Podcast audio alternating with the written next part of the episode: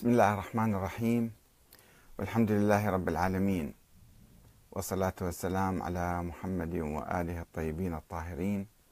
ثم السلام عليكم أيها الإخوة الكرام ورحمة الله وبركاته.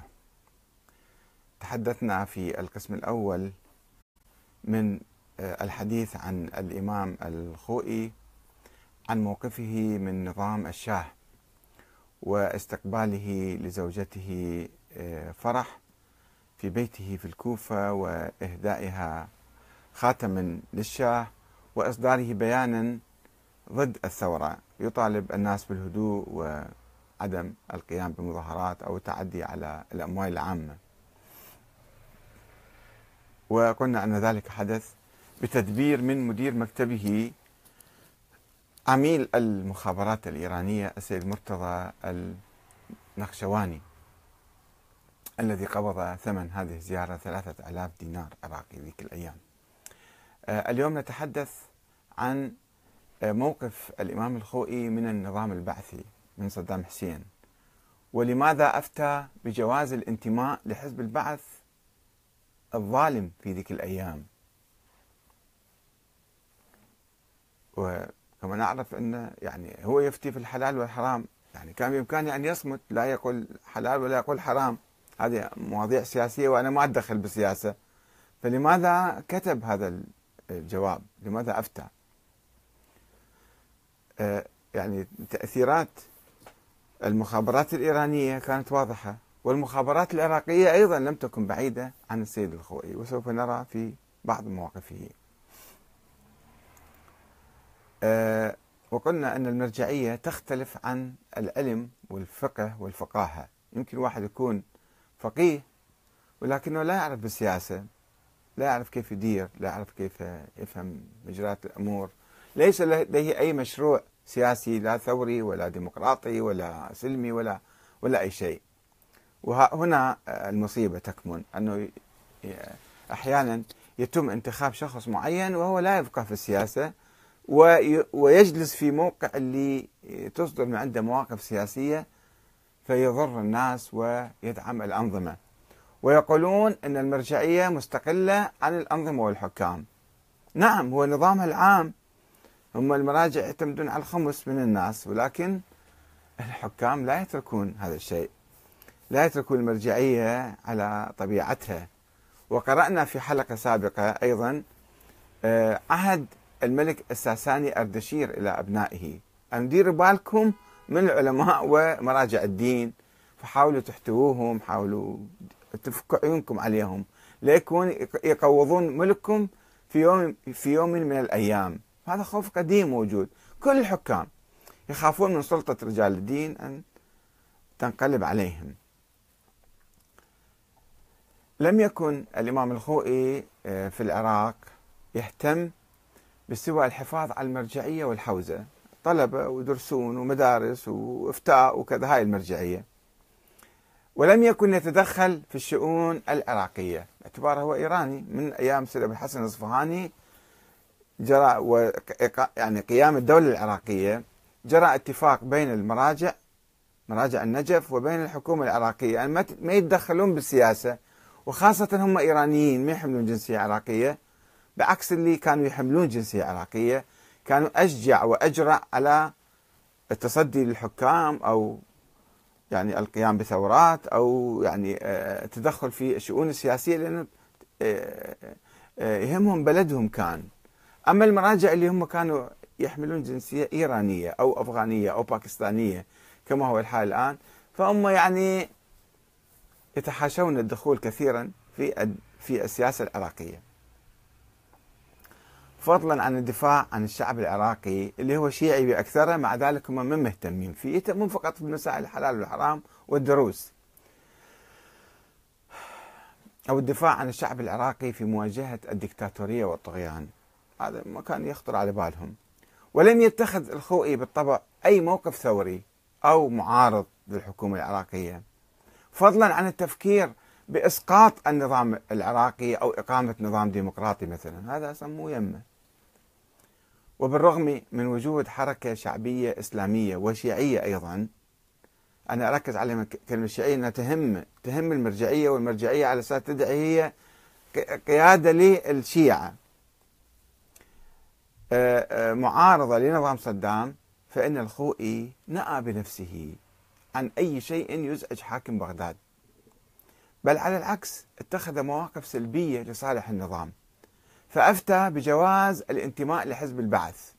والبعث بالعراق تعرفون صدام هو ما كان اسم حزب بعث كان صدام فقط.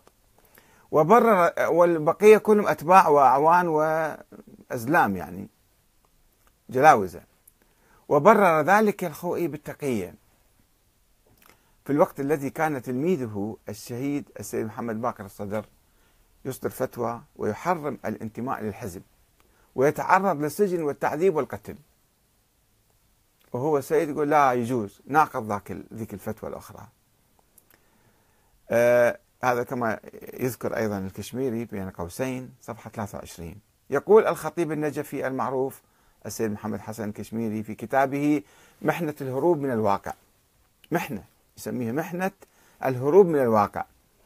يقول استفتى الحاج سليم القرقشي حول الانتماء لحزب البعث. يجوز لو ما يجوز استفتى الخوئي. فأجاب السيد محمد باقر الصدر بكل شجاعة بالحرمة. قال لا ما يجوز حرام.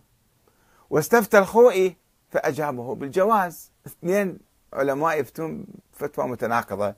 فأيهما أي هاتين الفتوتين تمثل الدين أو لا؟ واحدة من عندهم.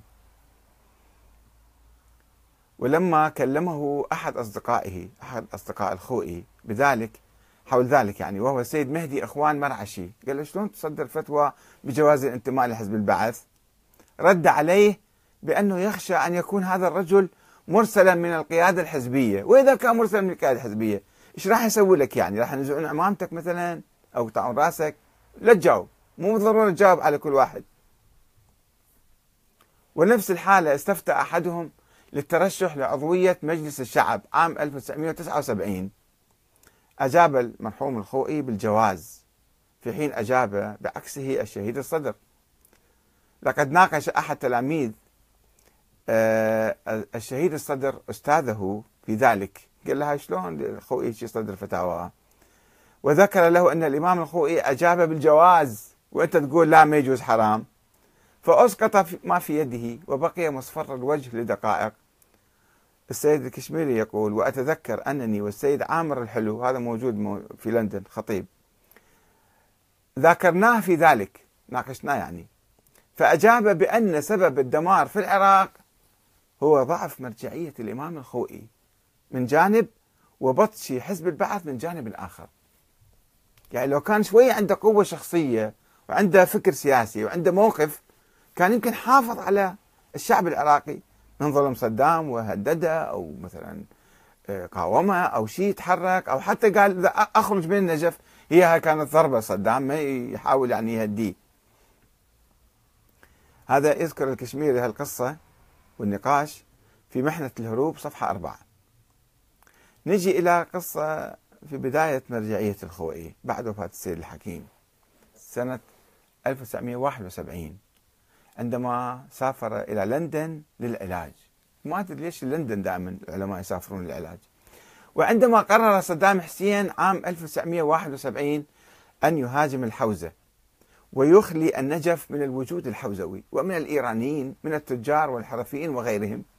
كان في جالية كبيرة في إيرانية في العراق ذيك الأيام. قام الخوئي بالتنسيق مع أجهزة النظام. أو هم النظام قام بالتنسيق مع جهاز مرجعيته إذا لم نقل هو الخوئي نفسه كان يعرف مثلا.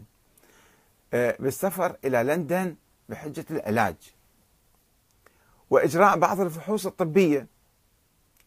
ولم يشارك بأي عمل سياسي أو دبلوماسي أو آه، إعلامي لوقف حملات التهجير القسرية بحق المواطنين الإيرانيين المقيمين في العراق والمولودين في العراق أيضا. مرة واحدة صدام قرر أنه نكاية بنظام الشاه أن ذولا يسفرهم. السيد الخوئي ما سوى أي خطوة لإيقاف هذه العملية؟ وعلماء الدين أيضا مو فقط ناس عاديين علماء أكثرهم كانوا إيرانيين أيضا قالوا نسفرهم نرتاح من عندهم. وقد قام المجلس الإسلامي الشيعي الأعلى في لبنان أيام السيد موسى الصدر رحمة الله عليه بحملة استنكار وأبرق إلى الأمين عام للأمم المتحدة وجامعة الدول العربية وإلى مكتب الفاتيكان وغيرهم مطالبا إياهم بالتدخل ووقف الاعتداء على الحوزة. حوزة هي جامعة جامعة الشيعة مثلا وهنا قام صدام بإسكات هذه الحملة الدعائية. كيف؟ وذلك بأن أرسل مساعده هذا كان مسؤول المخابرات الشعبة الدينية يعني علي رضا يسموه.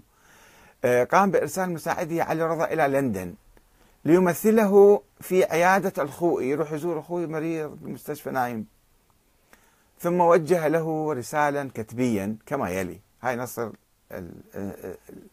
السؤال والجواب. سماحة المرجع الأعلى السيد أبو القاسم الخوئي. السلام عليكم ورحمة الله وبركاته. هل رأيتم من حكومة البعث في العراق ما ينافي الدين أو الإنسانية بالنسبة إلى شخصكم الكريم أو إلى الحوزة العلمية أو إلى الإيرانيين؟ فقد ذكر بعض المغرضين أن الحكومة تعاملهم معاملة سيئة حسب الإعلام اللي كان ذيك الأيام. والحقيقة اللي كانت موجودة. أفتونا مأجورين. هي مو فتوى بس يقول له أفتونا مأجورين. علي رضا في 12 في 25 12 1971 في نهاية السنة يعني. التوقيع. وقام الخوئي بكتابة الجواب التالي. باسمه تعالى شأنه. إني لم أرى من الحكومة الموقرة إلا خيرا. أما بالنسبة إلى الحوزة العلمية والإيرانيين فقد سمعت من بعض الثقات أن الحكومة تعاملهم معاملة حسنة. والله ولي التوفيق. والسلام عليكم ورحمة الله وبركاته. الخوئي 8 ذي القعدة 1391 هجرية الختم. شوفوا هنا يلعبون ذول الجماعة الحاشية. سمعتم بعض الثقات. لا لا لا ما في شيء ابدا كذا. يسوي هو نايم بالمستشفى ما يعرف شيء. فأجروا هاي العملية قطه خلال أسبوع أو خلال مثلا شهر لازم كل الإيرانيين يصفون أعمالهم وبيوتهم وكذا ويطلعون برا.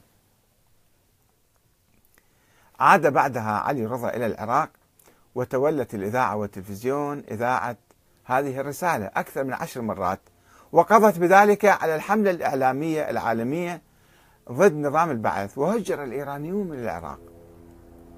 وبعد انتهاء المهمة عاد الإمام الخوئي إلى النجف ولم يعرف أحد إلى الآن من هم الثقات الذين عناهم بجوابه؟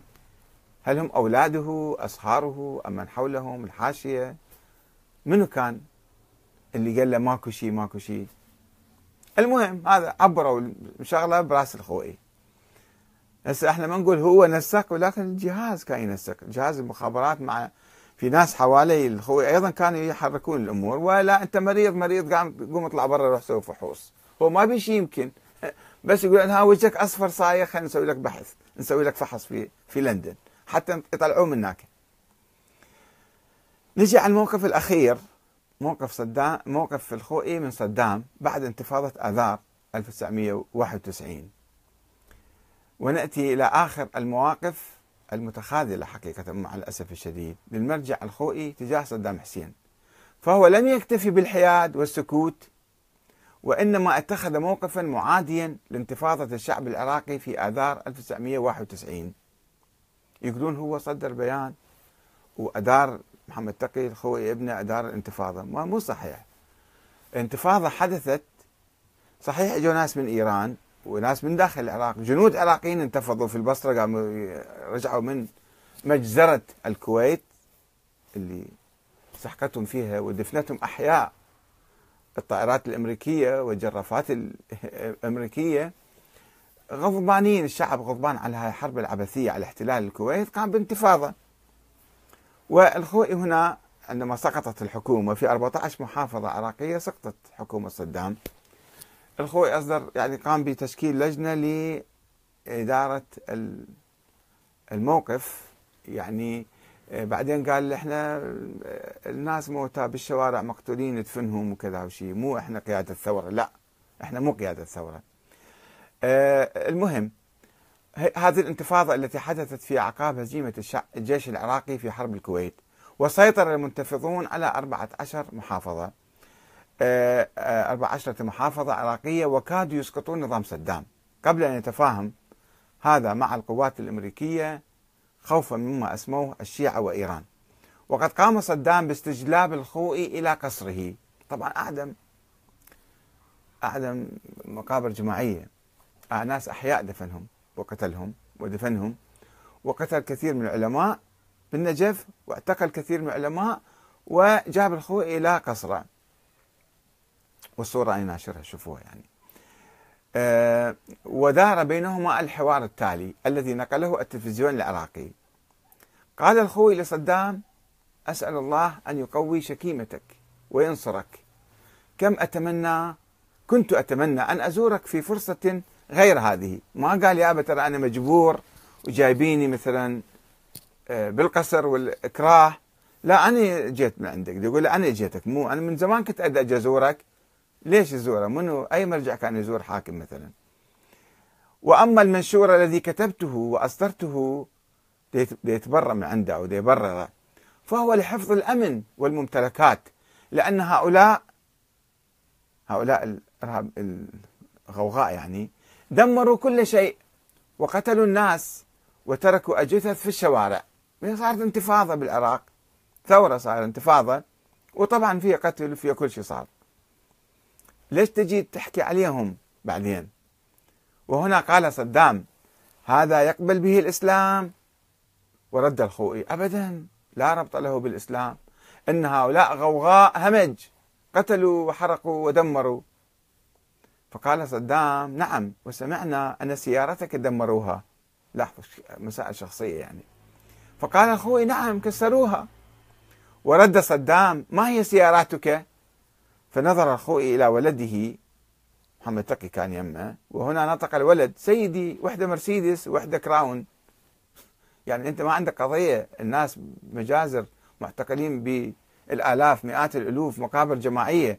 راح تبحث عن سيارتك عند الرئيس هاي الزيارة هدفك هذا تسأل عن سياراتك. فقال صدام يلا نعوضك. هسه أنت شلونك؟ فرد الخوي أنا كما ترى أريد أن أموت. فقال صدام الموت حق ولك العمر يلا سلم عنا. ثم نهض الخوئي لينفرد به المذيع التلفزيوني ويحاصره بالأسئلة والخوئي يردد أن هؤلاء همج والإسلام لا يجيز هذه الأعمال ويحمل المسؤولية لقادة المعارضة.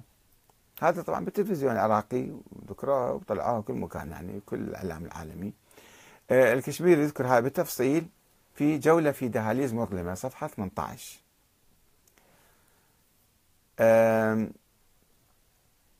البعض يقول يعني هو زين سوى هذول كانوا إرهابيين وكانوا تعليقات الإخوان آه، إنه هذا كان حكيم وكان أصلا هو ما عنده مشروع ما عنده مشروع لتغيير النظام أو لإحقاق الحق أو العدل أو إقامة نظام ديمقراطي مو يم السياسة مو يم كذا. وهذه الآن يعني هو إذا قام بموقف معين المفروض كان يقول يعني شنو يقتلون؟ خليه يستشهد في سبيل الله. مو قتلوا سيدنا باقر الصدر؟ ولما أخذوا الصدر هو ولا تكلم ولا كلمة ولا اجى ولا راح ولا زارة. وكان بإمكانه يزوره سنة 80 كان يقدر يفك الحصار عنه. يعني ليش معتقلين تلميذ من تلاميذي من أبرز تلاميذ الخوئي اللي هو سيدنا محمد باقر الصدر رحمة الله عليه. وكان في محنة وسنة كان معتقل أو محجوز في بيته. يروحوا يزوروه يفكوا الحصار عنه. من شنو خايفين؟ يقتلوكم خلي يستشهدوا في سبيل الله. بس مو في هذا الصدد مو في هذا الوارد. ما عندهم خطة يعني سياسية ولا عندهم شجاعة لتنفيذ تلك الخطة. آه، البعض قال أنه الناس مثلا شنو صار الإسلاميين إجوا شو استفدنا من عندهم؟ الآن هم يحكمون وبعضهم يسرقون وينهبون وكذا. الكلام في الحقيقة أنا ذيك المرحلة. إحنا نقيم ذيك المرحلة في ذيك الأجواء. شنو الدور المطلوب؟ وشنو كان يملك السيد الخوئي من برنامج أو من يعني أنا اتذكر شفت السيد محمد تقي الخوئي بالحج مرة وحيدة فقط. التقيت به بالحج سنة خمسة و...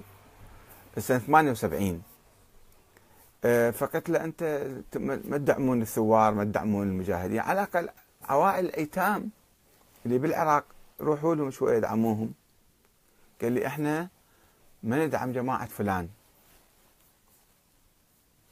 جماعة فلان شيخ الناس أكو بالعراق مرجع قاعد بإيران شو عليك بيه أنت؟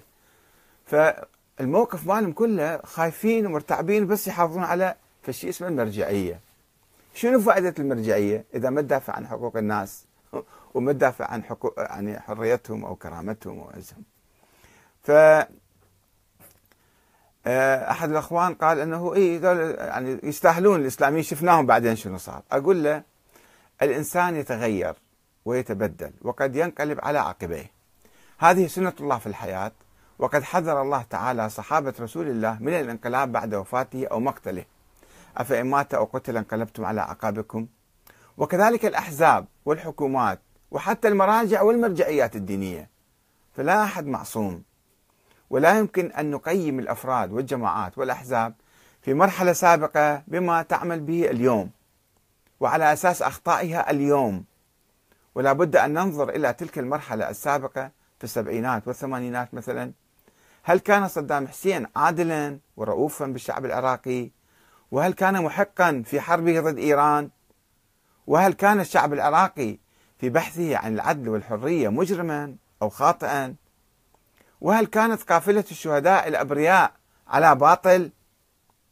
وناس أخذوهم من بيوتهم. أصلا ما لهم أي علاقة لا قايمين بعمل مظاهرة ولا ثورة ولا شيء. واحد أخي أخذوه من جندية من الجيش. بتهمة أخوه. أخوه معارض يأخذوا إلى يعدموه. هل وقف ولماذا اضطرت الناس إلى محاربة صدام والثورة عليه؟ هذا السؤال في ذيك الأيام المرجعية شنو ما كانت تفكر بهالموضوع وأين كان موقع الخوئي من كل ذلك؟ هل وقف إلى جانب الشعب العراقي أو طالب بالحق والعدل والحرية لهذا الشعب ولو بصورة سلمية؟ هل فكر بوقف بموقف أو بوقف مجازر صدام بأي شكل من الأشكال؟ أم لم يهمه سوى جمع المال والافتاء بالحلال والحرام؟ هل كان يملك أي فكر سياسي؟ لماذا خذل السيد محمد باقر الصدر وتركه محاصرا في بيته حوالي سنة كاملة ولم يقم حتى بزيارته لفك الحصار عنه أو التوسط مع السلطة لتخفيف العقوبة عنه على الأقل؟ هذا هو السؤال. هذا مثل موقف اليزدي مع ثوار النجف في ثورة 1918 ولا يجوز أن ندين الشعب العراقي في حركته من أجل الحرية والعدالة في السبعينات والثمانينات لأن بعض ممثليه اليوم يسرقون وينهبون أو يخونون مثلا. وإلا هل يجوز أن ندين المهاجرين والأنصار لالتفافهم حول الرسول وجهادهم بين يديه لأن بعضهم وقع في الفتنة بعد ذلك مثلا؟ ما يصير الشكل كل شيء كل حدث تاريخي كل موقف يقيم في زمانه في مكانه. شنو موقف المرجعية من ذلك؟ المشكلة أنه بعض الناس يعطون دور للفقيه العالم مثلا. إذا كان عالم بس أنا ما أتكلم عن السيد الخوية عموما يعطوه دور سياسي وقيادي وحضاري أكبر من حجمه وهو ما مفكر بهالشيء ولا مصدي له ولا يريد. فتشوفون الناس ينتظرون من المرجع مثلا موقف معين وهو ساكت ما يحكي ما يتكلم. ليش؟ لأنه هو مو يم القضية هذه أو ما عنده برنامج أو عنده برنامج معاكس لحركة الشعب وحركة الثورة والتغيير والإصلاح وكذا. مو يم القضايا هذه. فلذلك تشوفون يصير تناقض بين واحد جابوه حطوه على الكرسي وهو ما يعرف مثل الملوك العثمانيين. أيام زمان يجيبوه من القفص. تعرفون الملوك العثمانيين كانوا يعيشون بأقفاص؟ يعني كل آه، سلطان كان يخاف من إخوانه ومن أولاده ومن كذا فيحطهم في قصر وحريم وكذا ويغلق عليه الباب ما يفتيهم شنو اكو بالدنيا مرة واحدة يموت هذا يجيبوه الجيش وذولا يجيبوه يحطوه هو صار خليفة صار سلطان. ما يعرف شنو اكو بالدنيا فيلعبون بطوبة. كيفهم؟ مثل ما يردوه هم يمشوه حسب ما يردون. وكذلك عندنا بعض الطلب بعض الناس المراجع يعني يجيبوهم من الحوزة هو ما يعرف شنو بالدنيا. في ناس يفتهمون ما أقول لك ما أطلق الحكم ولا أعمم. في ناس يفهمون وخبراء وحكماء وواعين تماما بس يجوك ناس فعلا تروح تحكي وياه كلمتين ثلاثة تشوف هذا وين عايش؟ في الكهف عايش في قرون آه، غابرة وما عنده معرفة بالحياة السياسية وكذا. فيتكلم أحيانا كلام ما يناسب موقعه بالمرجعية. فكلام كثير